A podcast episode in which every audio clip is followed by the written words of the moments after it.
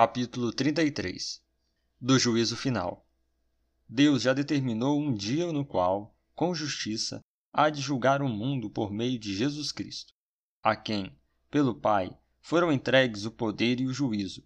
Nesse dia, não somente serão julgados os anjos apóstatas, mas também todas as pessoas que tiverem vivido sobre a terra comparecerão ante o tribunal de Cristo, a fim de darem conta dos seus pensamentos, palavras e obras, recebendo o galardão segundo o que tiverem feito, o bem ou o mal, por meio do corpo.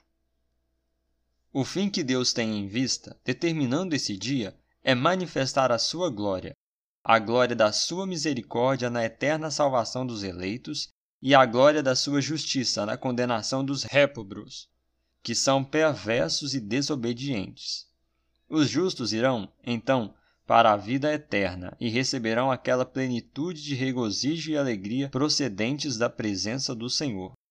Mas os ímpios, que não conhecem a Deus nem obedecem ao Evangelho de Jesus Cristo, serão lançados nos eternos tormentos e punidos com a destruição eterna, proveniente da presença do Senhor e da glória do seu poder. Assim como Cristo, para afastar os homens do pecado e para a maior consolação dos justos nas suas adversidades, quer que estejamos firmemente convencidos de que haverá um dia de juízo.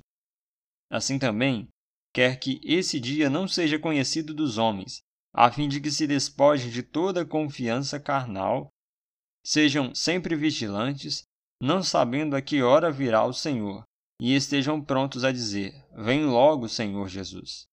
Amém.